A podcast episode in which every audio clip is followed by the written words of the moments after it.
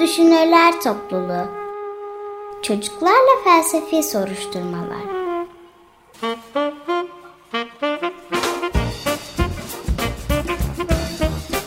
Hazırlayan Özge Özdemir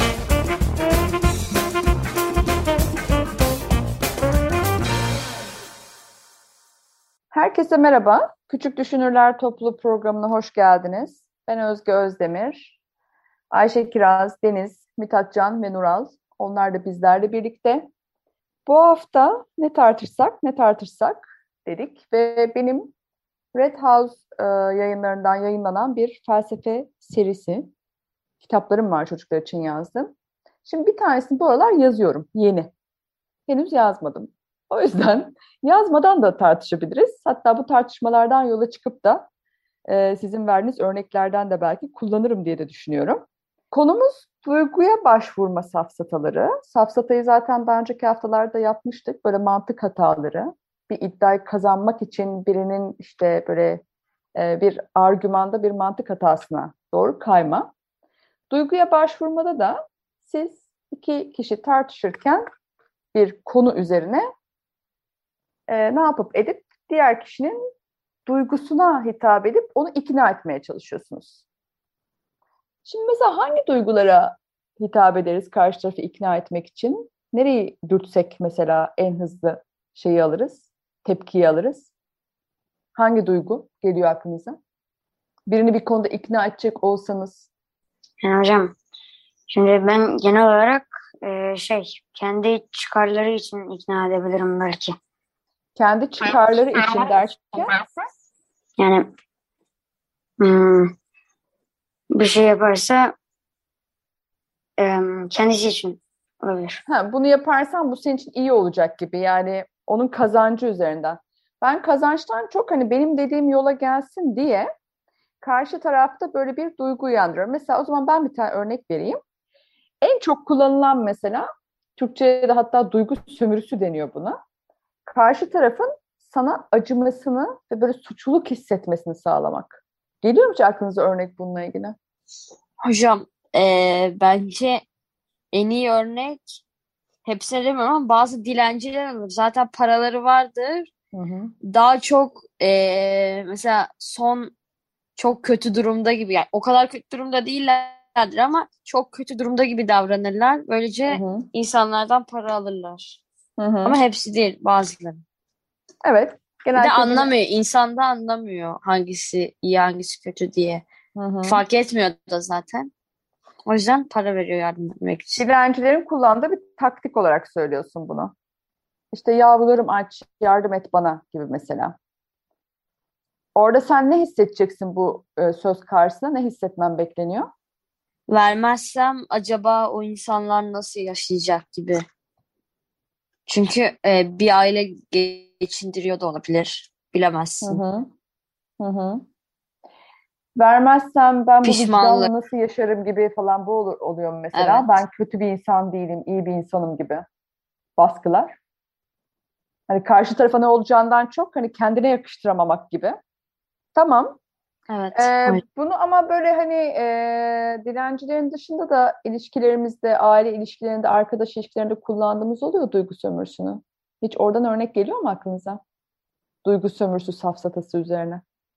Karşı tarafı bir şekilde acındırıp böyle suçluluk hissedip ay o kadar hastayım yani hala gürültü yapıyorsun inanamıyorum sana mesela demesi evdeki birinin.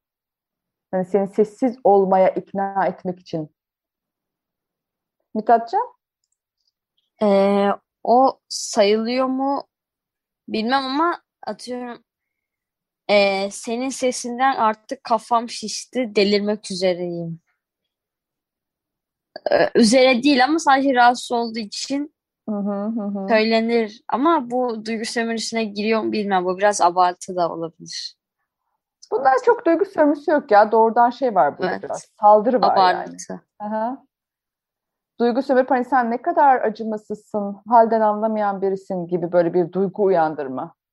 Bana acımıyorsun, acı bana da var. Ayrıca sana da biraz acımasız da diyor sanki. Hiç geliyor mu aklınıza böyle örnek? Hocam ben de emin değilim bu doğru mu ama mesela belki e, yani evin dışında bir işten çıkmak için e, ev işi falan olabilir. Ya annenize ödeyebilirsiniz. Ya anne çok ödevim var. Yani birazcık dinleneyim falan diye. Şeyde çok yapılır bu. Böyle öğrencilerin not isterler hocalarından falan mesela. Oralarda böyle hani. Hiç aklınıza geliyor mu o sahneler? İşte ben bu dersi geçemezsem bursumu kesecekler falan mesela gibi böyle. Filmlerde bazen görüyorum. En çok da Hababam sınıfında görüyorum aslında. Hı hı. Kopya istemek olabilir. Nasıl isteyeceğiz kopyayı? Ya hayır, istemek demek istediğim daha önceden yapanlar. Hı hı. Mesela ben kopya çekeceğim, sen hocayı şu şekilde oyala, ben o sırada bakayım yapayım Hı hı. şeklinde. Ama daha Tamam. acınası söylüyor tabii. Eğer sen bu kopyayı almazsan ben sınıfta kalırsam hayatım mahvolacak gibi bir şekilde seni o kopyayı almaya ikna etmesi gibi mi? Evet. Kendini acındırmak. Bir tane de böyle korku ve tehdide başvurma var. Karşı tarafta korku uyandırma. Ama o duygu sömürüsüne girer mi? O tehdit değil mi? İşte orada da ama korku duygunu oynamıyor mu sanki? Evet, Mesela as- diyelim ki kopya almanı isterken dönüp sana şey diyor işte o kopyayı almazsan seni mahvederim falan diyor mesela. Hayat boyu seninle konuşmam ya da öyle bir şey.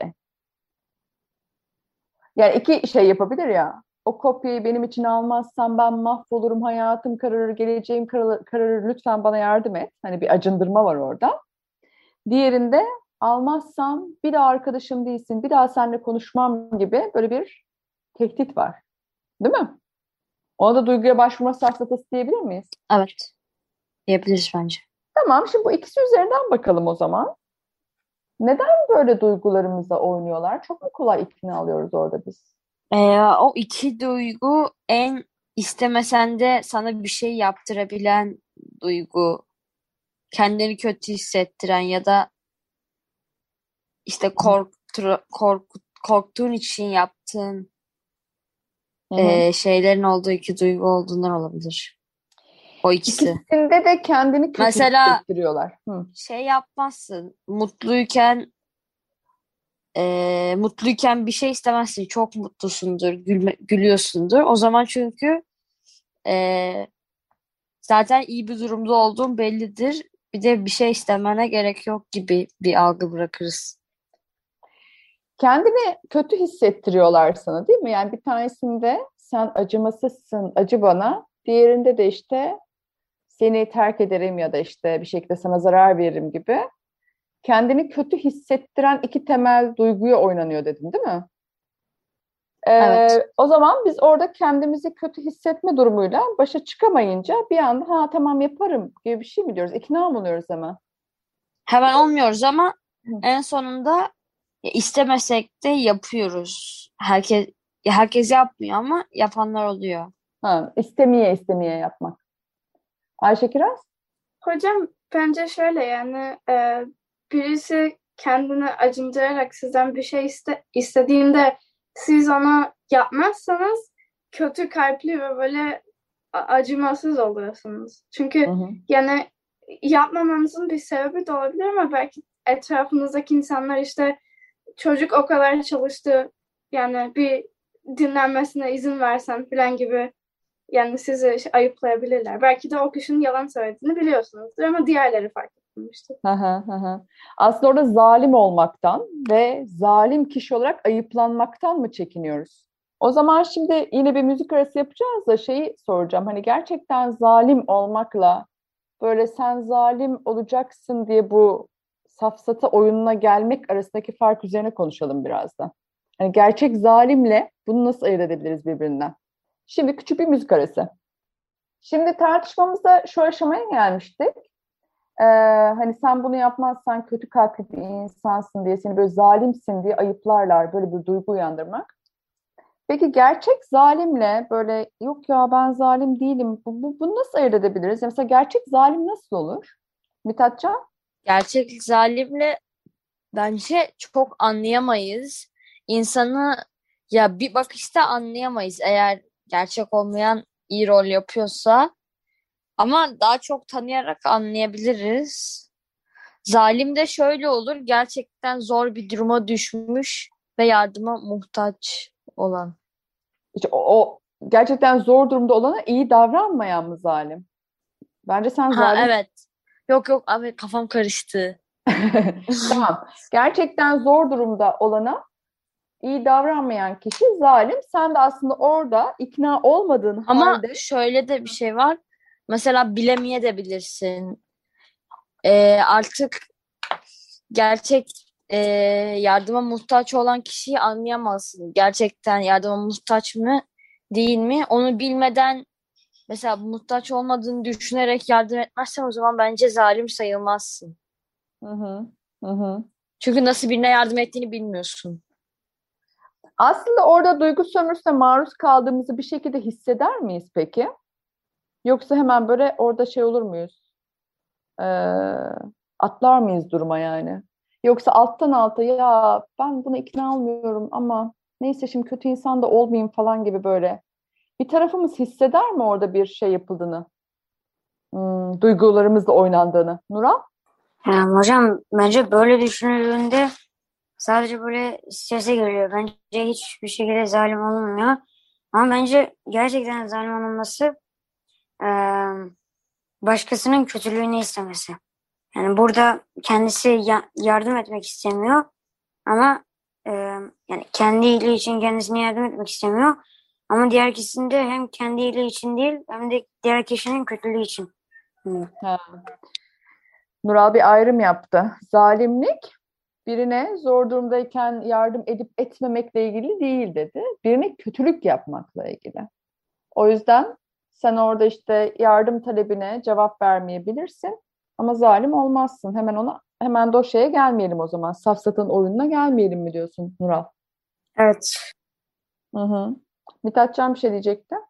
Ben de Nural'a katılıyorum. Tamam. Ayşe Kiraz? Hocam yani ben de katılıyorum ama şimdi siz gerçekten e, yardıma muhtaç bir insana yardım etmezseniz zaten ona karşı bir kötülük yapmış olmuyor musunuz? Yani Evet. Size soruyorum bunu. kendisi onu bir kötülük olarak düşünür. Onun için yani bilemedim. Yani birini yardıma muhtaç hale getirenle yardıma muhtaç haldeki birini görmezden gelen arasında ne fark var diye soruyorsun değil mi Ayşe Kiraz? Böyle anlıyorum. Ne fark var? Buyurun. Mithatcan? Birinde e, o insanın yardıma gerçekten muhtaç olup olmadığını bilmiyorsun. Bir dolandırıcıya da para veriyor olabilirsin. Gerçekten yardıma muhtaç olan birine de para veriyor olabilirsin. O yüzden e, arada kalmışsındır ve bu yüzden vermiyorsundur. Bu zalimliğe girmez. Bence bu karar verememeye girer. Hı hı. Diğerinde de gerçekten yardıma muhtaç biri olduğunu biliyorsundur. Bunu bin- bildiğin, bunu biliyorsundur ve sen yine de e, yardım et- etmiyorsundur. Ya göre göre yardım etmiyorsundur. Yok, Yani gerçek zalimlik. zalim de şey yani hani birini yardıma muhtaç hale getirecek kadar bir kötülük yapmaktan bahsediyorlar. Diğerinde yardıma muhtaç biri var ama e, seninle çok ilgisi yok bir yandan sanki. Sen diyorsun ki bu dolandırıcı mı değil mi gibi bir şüphe uyanıyor. Dolayısıyla bunu ayırt ediyorsun. Ayşe Kiraz bir şey diyecek buna. Hı. Hocam yani ben şu senaryoyla ilgili bu soruyu sordum. Yani siz karşınızdaki kişinin yardıma muhtaç bir durumda olduğundan eminsiniz. Dolandırıcılık falan gibi bir şey yok. Hı hı, Şimdi hı. siz onun gerçekten yardıma ihtiyaç duyduğunu bilir, o bilip ondan sonra ona yardım etmezseniz bence o da zalim. Yani zalimce bir şey oluyor. Çünkü e, siz kendinizi o insanın yerine koymuyorsunuz. Tamam. Siz öyle bir durumda olsanız yani onu düşünmüyorsunuz. Evet, Mithatcan yine karşı cevap verecek galiba. O zaman katılıyorum bence. Anladım. Oradaki dolandırıcı olma ihtimalini kaldırdığımızda yani. Ya illa üstüne ayrı bir de kötülük yapmak gereksiz. Çünkü zaten sen ona yardım etmeyerek kötülük yapmış oluyorsun bir bakıma. Nural ne diyorsun? Yani mesela gidip birini yaralamak zalimlik olabilir. Ama yaralanmış birine yardım etmemek de zalimliktir diyor Ayşe Kiraz. Yani hocam bir bakımdan o da doğru. Ama bu sanki e, en azından bir kişinin bir kişinin iyiliği için olabilir. Bir de üçüncü bir pozisyon var aslında orada. Yani şimdi üç pozisyon. En zalim gittin birini yaraladın. Tamam mı? Yani kötülük yaptın. İkinci yaralanmış biri var. Yardım diliyor. Ona yardım etmiyorsun. Buna da zalimlik dedi Ayşe Kiraz. Üçüncü durum var. Kişi yaralı mı değil mi çok da emin değiliz ama işte o kadar kötü durumdayım ki bana yardım etmezsen mahvolurum acı bana bilmem ne bilmem ne diye böyle bir şeyler söylüyor. Tam da Mithatcan'ın dediği durum yani. Sen şüpheye düşüyorsun. Acaba dolandırıyor mu? Gerçekten mi yaralı? Dediğin bir yer var. Bu iki ile üçü nasıl ayırt edeceğiz birbirinden? Yani tam o yardım etme eylemine geçerken bir tanesinde hakikaten yardım etmem durumu, diğerinde de zalimmişim oyunu üzerinden çekiliyor olmam. Bunu ayırt etmek kolay mı Ayşe Kiraz? Ya hocam bence kolay değil ama yani e, belki o kişinin dolandırıcı olup olmadığını öğrenmek için bir evrak falan gibi bir şey yani elle tutulabilir bir kanıt isteyebilirsiniz eğer gerçekten o kadar şeyseniz yani ya Hı-hı. parama bir şey olursa falan diye ama yani o kadar e, kaygılı bir insansanız zaten mesela paraya ihtiyacı varsa çok büyük bir miktarda para vermezsiniz. Yani ona göre hareket edersiniz. Anladım. Bir şekilde kendi korumaya alırsın. Bunu ayırt etmek çok kolay olmaz diyor Ayşe Kiraz. Bir şey eklemek isteyen var mı buna? Ama bu duygu sömürleri her zaman da böyle şey, dolandırıcılar değil, aile içinde, arkadaşlar içinde de yaparız bunu yani. Hani arkadaşımızın gerçekten mi yardıma ihtiyacı var? Yoksa sırf yani hani bir işini kolaylaştırmak için de kendini acındırıyor ya da bizi tehdit ederek mi yaptırıyor? Onu böyle sezgilerimizle anlar mıyız yani ne kadarının doğru, ne kadarının işte ne kadar gerçek, ne kadar gerçek değil kısmını ayırt edebilir miyiz? Duygu sömürüsüne uğradığınızı anlayabilir misiniz yani onu soruyorum. Mithatcan? Kötü yapıyorsa anlaşılabilir bence. yani mimiklerinden ya da söyleyiş şeklinden. Ama gerçekten ustalaşmışsa ben şahsen anlayamam. Tiyatral yeteneklere bakar bu iş diyorsun. Ayşe Kiraz sen ne dersin? Hocam ben bir sonuca varmadan önce mesela bütün gün nasıl davrandığını düşünüyorum. Bir anda gelip işte elime kırdım ödevimi yapar mısın diye sorarsa Hı. sabah elimde hiçbir şey yoktu. Niye şimdi ne oldu diye sorardım. Yani direkt e, böyle hiç soru sormadan tabii ki yaparım falan gibi Hı. kabul etmezdim ama yani eğer duygu sömürüsü de yapıyorsa böyle çok ciddi bir şekilde tehdit etmediği sürece yani tanıdığınız birisi ise bir de niye yardım etmezsiniz ki yani? İyilik yapmak kötü bir şey değil. Anladım. Peki bu hafta duyguya başvurma safsataları üzerinden bir tanesi aslında acıma ve suçluluk uyandırma duygusuna başvurma. Türkçe'de buna duygu sömürüsü diyoruz. Bir diğeri de aslında tehdit ve korku. Yani korku duygusuna başvurup bir tehdit yaratma. İşte bana bunu yapmazsan küserim, konuşmam vesaire gibi. Burada neden bu safsatalara başvuruyoruz? Neden bu safsatalar karşısında ne yapabiliriz? Bunun ne kadar sahte, ne kadar gerçek olduğunu nasıl ayırt edebiliriz? En temelde de ama insanın kendini kötü hissettirmesi, zalim gibi hissettirmesi üzerinden gittik. Ve biraz da gerçek zalim ne, zalim pozisyona düşerim kaygısı ne diye bunları konuştuk. Güzel oldu. Buradaki düşünceleri de kitabımı yazarken kullanırım vallahi. Buradan da birkaç tane özellikle zalimlikle ilgili olan şey ilgimi çekti. Bu haftalık bizden bu kadar. Bir sonraki programda görüşmek üzere. Hoşçakalın.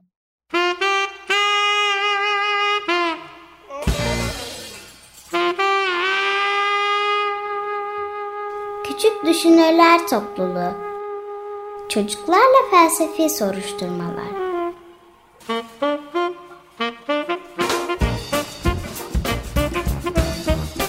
Hazırlayan Özge Özdemir